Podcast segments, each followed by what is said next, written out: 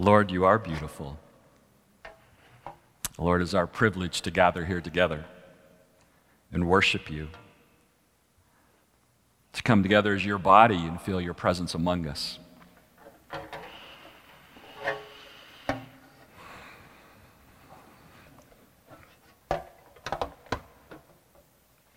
Hi, I'm John. Um, I'm a member here at the sanctuary. I am also a missionary with a group called Imago Christi. My wife and I were partners in life and partners in ministry.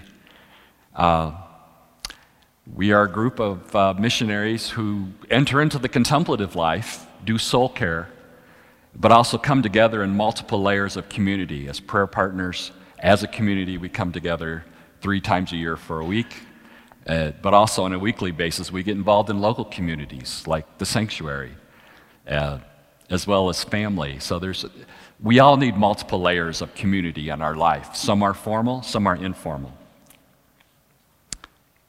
Community, the space between us. There's a quote from Henry Nouwen Community is not an institution forcing us to follow rules, but a community inviting us to still our hunger and thirst at the table. I love that. I would like for you to relax and view some snapshots of communities at various levels of connection, from imaginary community to vast communities of people serving us, people we're likely to never meet, to local communities, to communities of friends. Notice what you find yourself paying attention to. In what ways has your th- hunger and thirst been filled? In what ways is it still longing for something more.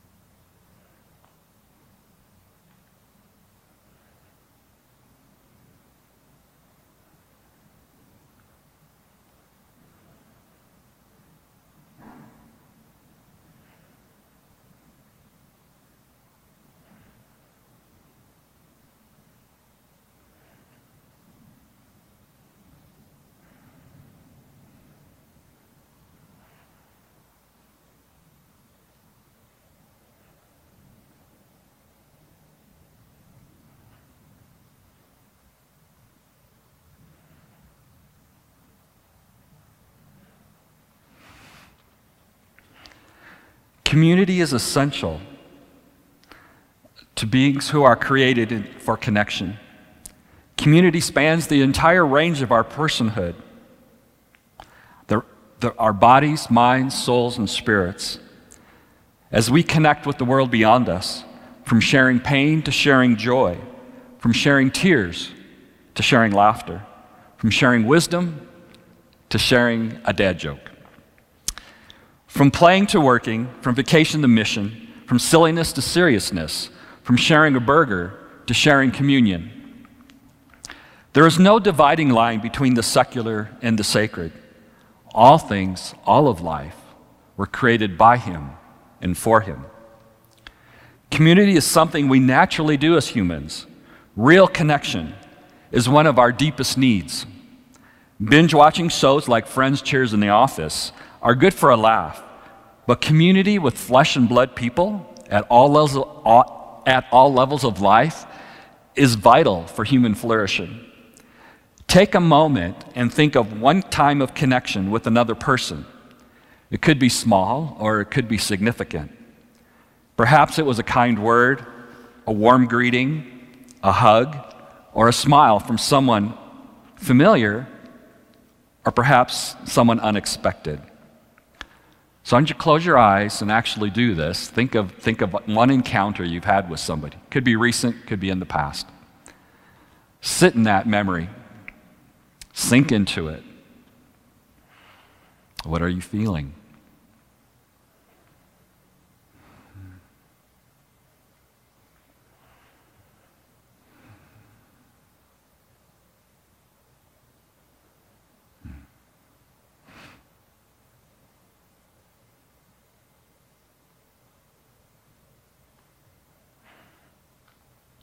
Quietly, express your gratitude to God for this small gift of community.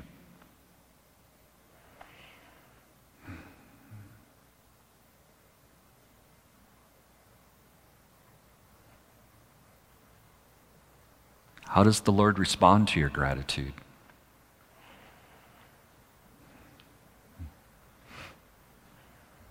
Thank you, Lord. There have been times when we have pulled our chairs up to the table of community and have found it so nourishing. But there are also times when we have longed for more. There is a deeper layer of community we'll call it spiritual community, that is vitally essential for beings created in the image and likeness of God. Without this inner core of spiritual community, our hearts have difficulty filling and ever seldom feel full. Without the inner core of spiritual community, our hearts never connect at the deepest level, leaving empty space within us and between us. Without the inner core of our spiritual community, our flesh, the false self, with all its conscious programs for security, esteem, and power, controls and takes and corrupts our connection to community from within. Lacking a true spiritual center, my false self looks to build community with the false self of others. Layers upon layers of false selves joining together to form a worldwide collective of soulless, unstoppable force, assimilating every soul at every level of community in the world, enslaving them and mining them dry of life giving connection. In the New Testament, this malevolent, enslaved community of our false selves is called the world.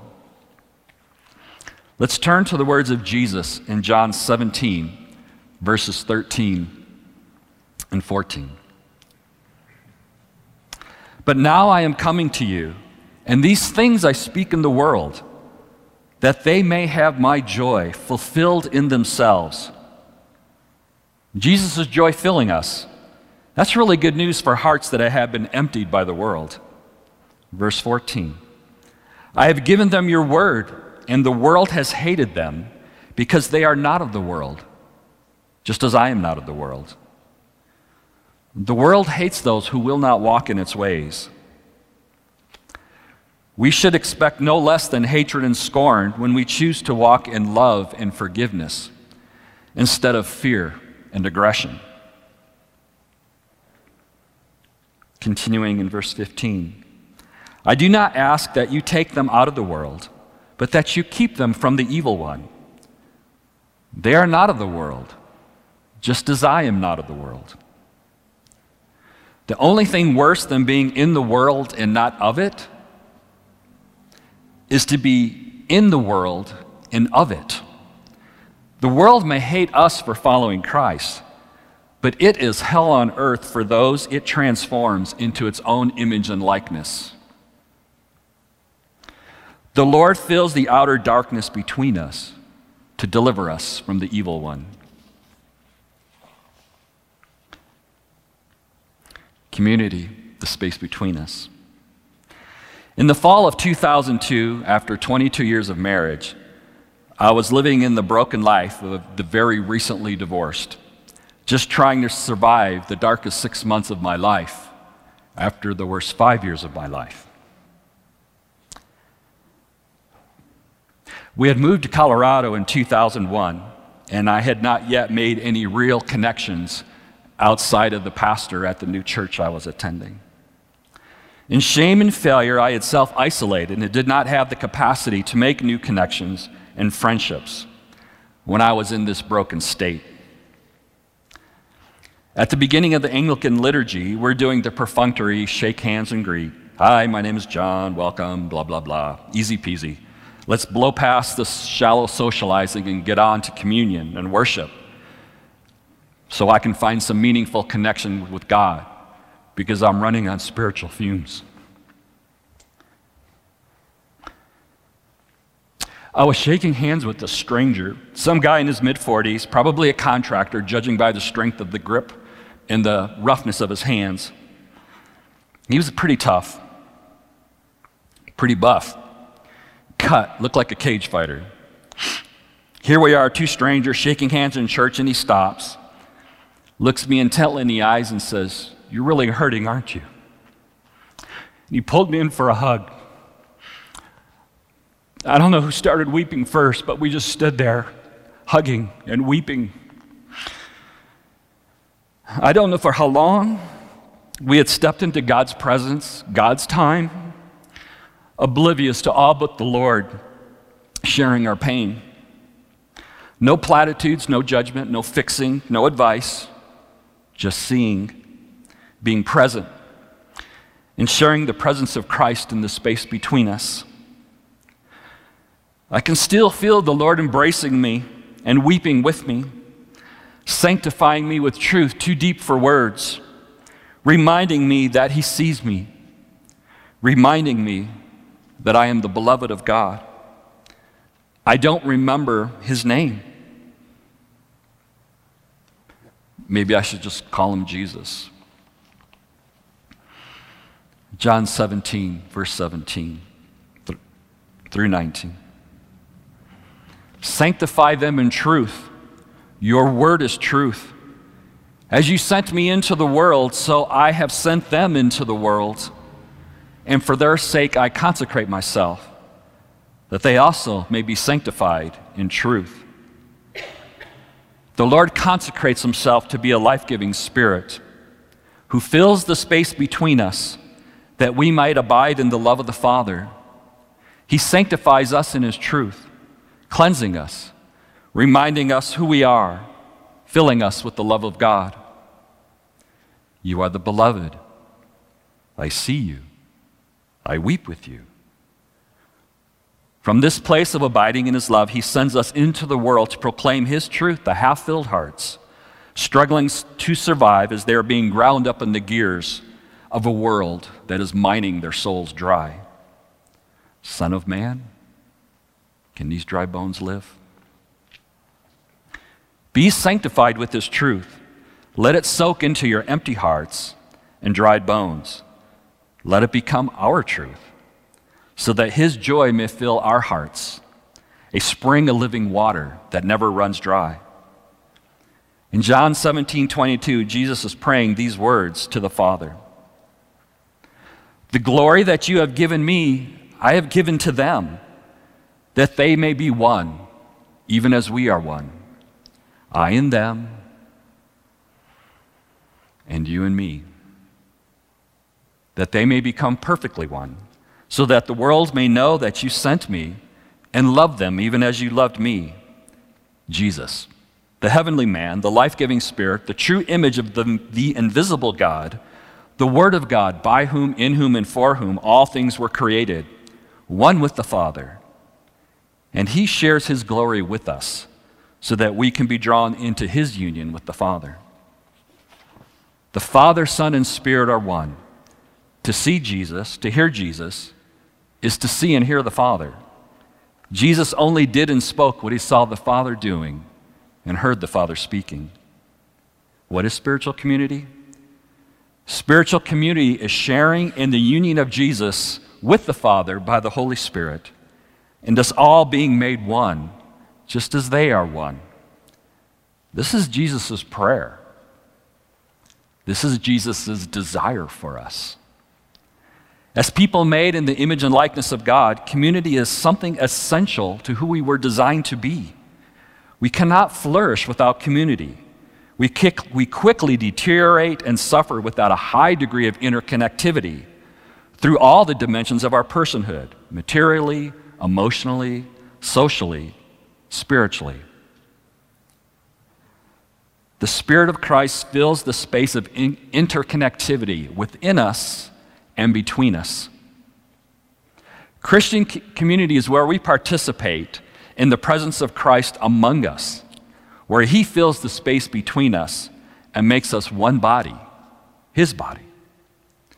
Community is vital, but is it the only thing? What about solitude and mission? How do they all fit together? Henry Nouwen gives us a teaching from the Gospel of Luke. uh, verses 6, 12 to 6. This has an impact at our community, Imago Christi, and many, many other community, communities and how Jesus approached community. In Luke 6, 12 to 19, we're going to see, we're going to talk from there about Jesus' pattern of community, which was solitude, community, and ministry. I'm going to summarize that passage for you. Jesus went up, these are the words of Henry Nouwen. Jesus went up to the mountain to pray at night. He went up to abide in communion with his Father in solitude. In the morning, he came down the mountain, gathered his disciples to himself, called his 12 apostles, apostles around him. In the afternoon, he went out on the plain and then t- went out on the plain with them to preach the good news and heal the sick. He had communion with his Father first, then he had community, and then he went out to do the work of God. That is the order of things.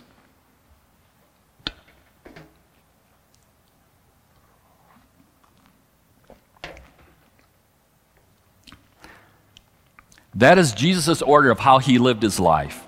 As disciples of Jesus, we would be wise to make it our order of living, abiding with God in solitude, then gathering in community, and from community being sent out in ministry.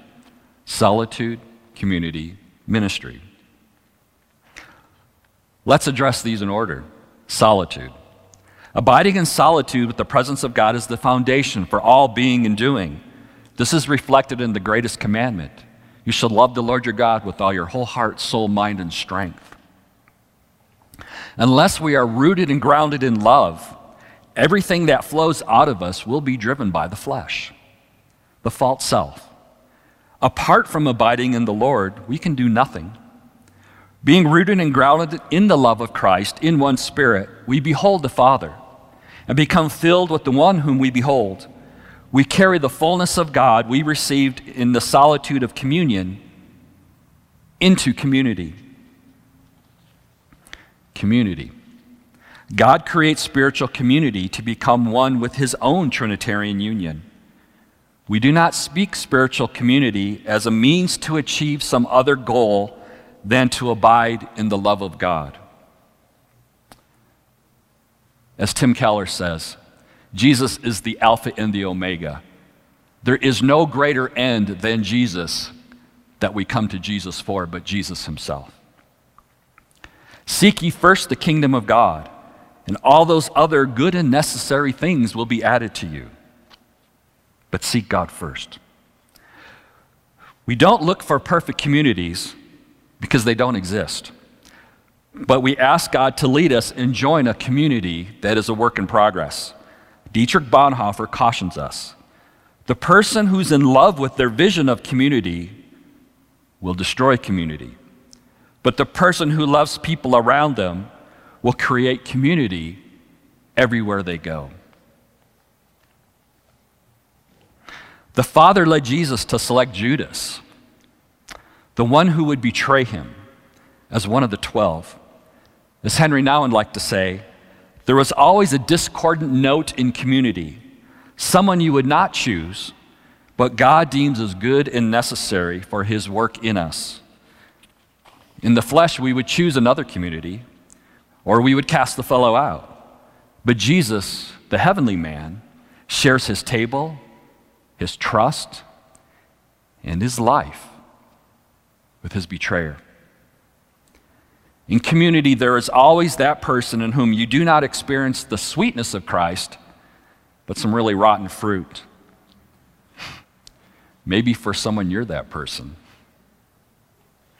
What is lacking in community always drives us back to communion with God in solitude. Only God can fill our need for perfect, unconditional love. Henry Nouwen cautions us Never expect from community what only God can give. Ministry. In ministry, Jesus never sent the disciples out alone, but he sent them in smaller communities of two. Why do you think he did that? Because we need communities. Without community, even one as small as two, we are easily pulled back into the world that is at enmity with the Spirit of Christ within us. In the spiritual community of pairs, we experience the presence of Christ in ourselves, in each other, and in the space between us. Where two or more are gathered in my name, there am I among them. Matthew 18 20. It is the pattern, the rhythm, the order solitude, community, ministry. In solitude, we abide in deep communion with the Father. In community, we gather together in Jesus' name and experience Him among us. And in ministry, we are sent out together with Christ in the power of the Holy Spirit. Just as our soul is transformed by the Spirit abiding in our spirit, in the center of our being, the Spirit abiding in spiritual community fills the space between us with the love and presence of God, flowing outward and transforming all the other communities in which we live, work, and play.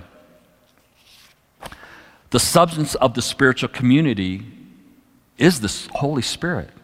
Christ in us, the Father in Christ, Christ, the heavenly man, the life giving Spirit, one body, one Spirit, one Lord of all, the Father, through Jesus, by the Holy Spirit, is drawing us into the very nature of God. So, how do we actually do spiritual community? We take the same principles of abiding in communion with the Lord in solitude and apply them to abiding in communion with the Lord within community.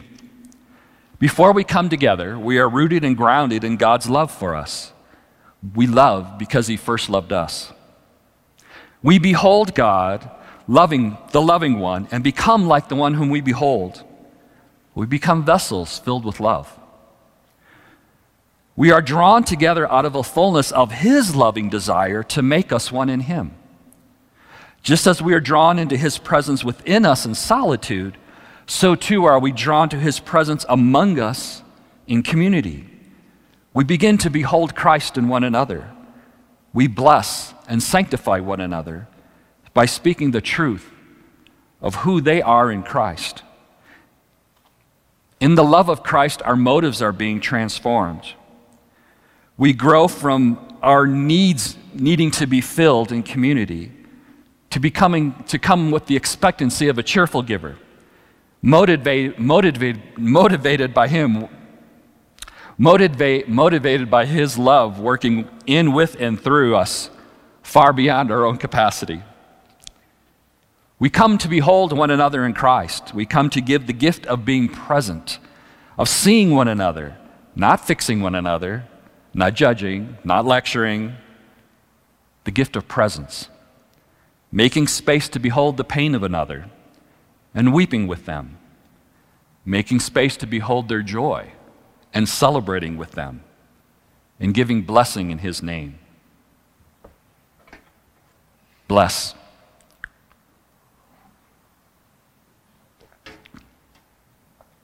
Sometimes we get to be Jesus to others. Through the miraculous presence of Christ in the space between us, we see through his eyes, touch with his hands, speak truth to one another, with His compassion, His love, His authority. We call this blessing. Getting past ourselves, our false self with all its insecurities, vulnerabilities, and fear of not being enough is hard. That's why we need to abide in the Lord in solitude. You never know when Jesus might want to step into the space between us. Be filled with His love. Be ready to enter into the flow of his presence and give blessing. Judith Hougen, in Transformed into Fire, says this about blessing. When we bless people, we are not sitting, we are not simply patting them on the back and saying and praising them for a job well done. This is simply praise. Praise is good, but to bless is something more. To bless people is to remind them through our words and actions of who they really are. To recognize they are, they are the image of God, created in the image of God, and to speak what is eternally true about them. To bless is to connect others to God and to their true selves in Christ. Henry Nouwen adds to give blessing is to affirm, to say yes to a person's belovedness. And more than that, to give blessing creates the, the reality into which it speaks. There is creative power when God speaks blessing through us. Hougen retells a story given by Henry Nouwen in Life of the Beloved, where Nouwen, who spent the last five years of his life pastoring a community for the developmentally disabled people in Toronto, came to understand the depth of our human hunger for blessing. Not long ago in my own community, I had a very personal experience of the power of real blessing. Shortly before I started prayer service in one of our houses, Janet, a handicapped member of our community, said to me, Henry, can you give me a blessing?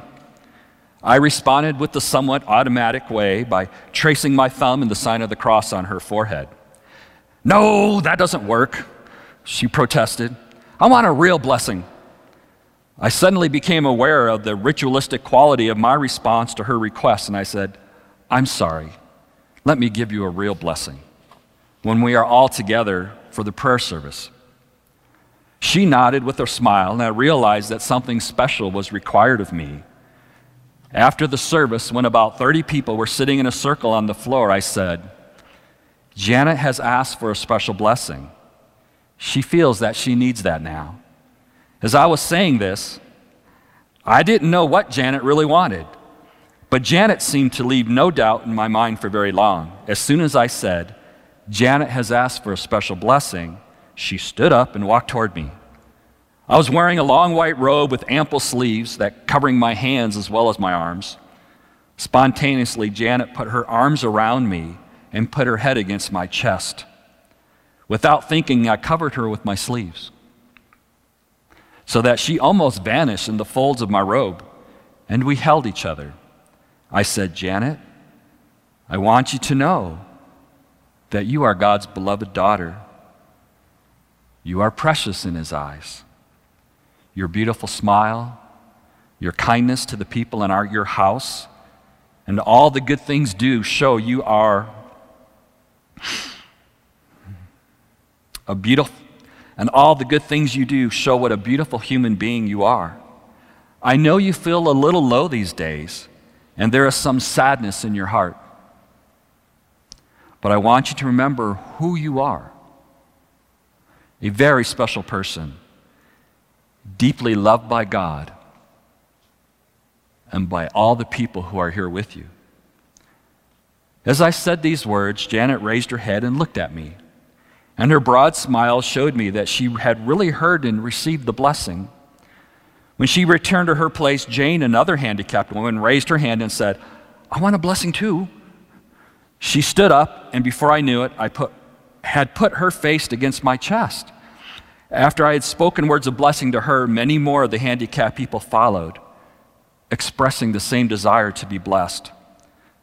The most touching moment, however, came when one of the assistants, a 24 year old student raised his hand and said, What about me? Sure, I said, Come. He came, and as we stood before each other, I put my arms around him and said, John, it is good for you. It is good that you are here. You are God's beloved son. Your presence is a joy for all of us. When things are hard and life is burdensome, always remember that you are loved with an everlasting love. As I spoke these words, he looked into my eyes with tears and he said, Thank you. Thank you very much. Where two or three are gathered in my name, there am I among them.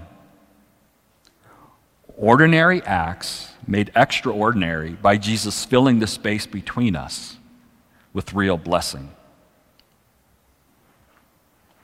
The Polish artist Leszek Forsek captures this beautifully in this painting of the washing of feet, transforming an everyday menial, menial task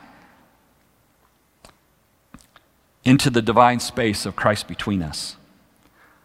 Blessing is not for a select few, Blessing is for those familiar with the sacred touch of God.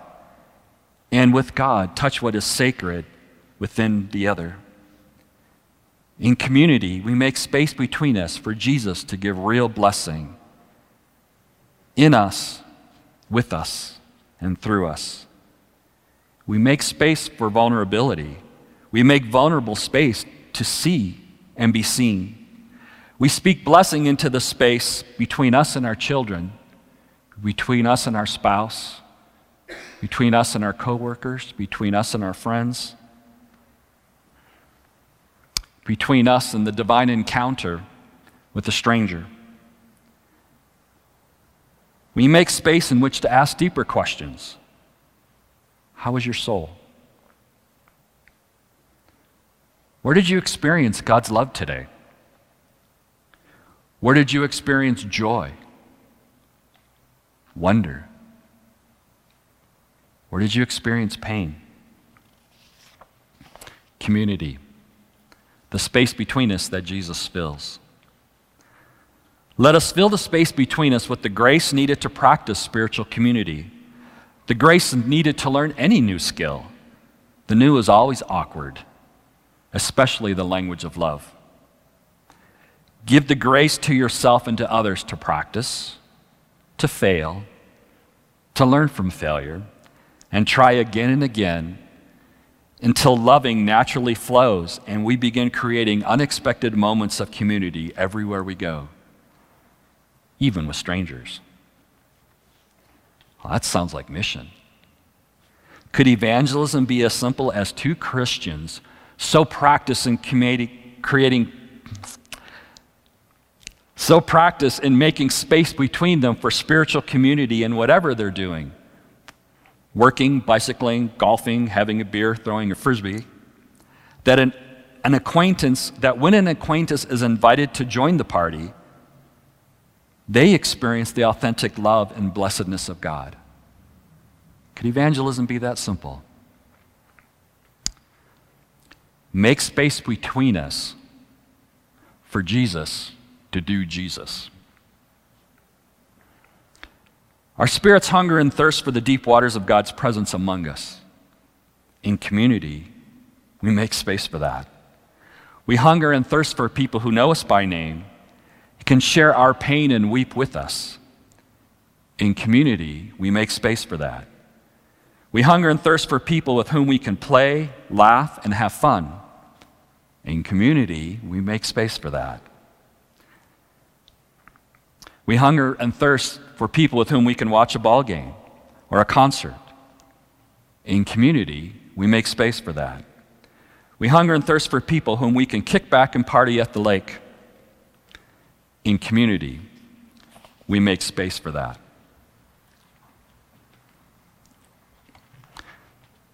It was while they were feasting, while they were still eating, making space for conversation in ordinary community that Jesus took bread, he gave thanks, he broke it, and said, Take and eat. This is my body given for you. In like manner, he took the cup.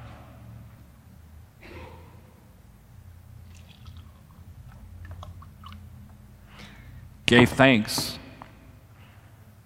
and said, Take this and drink it, all of you.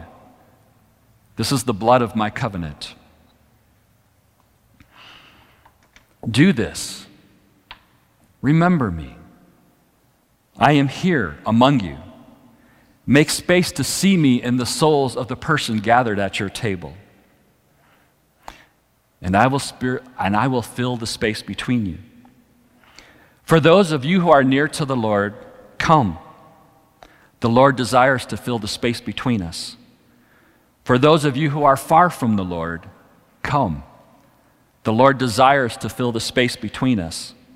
For those of you hungering for deep waters, come.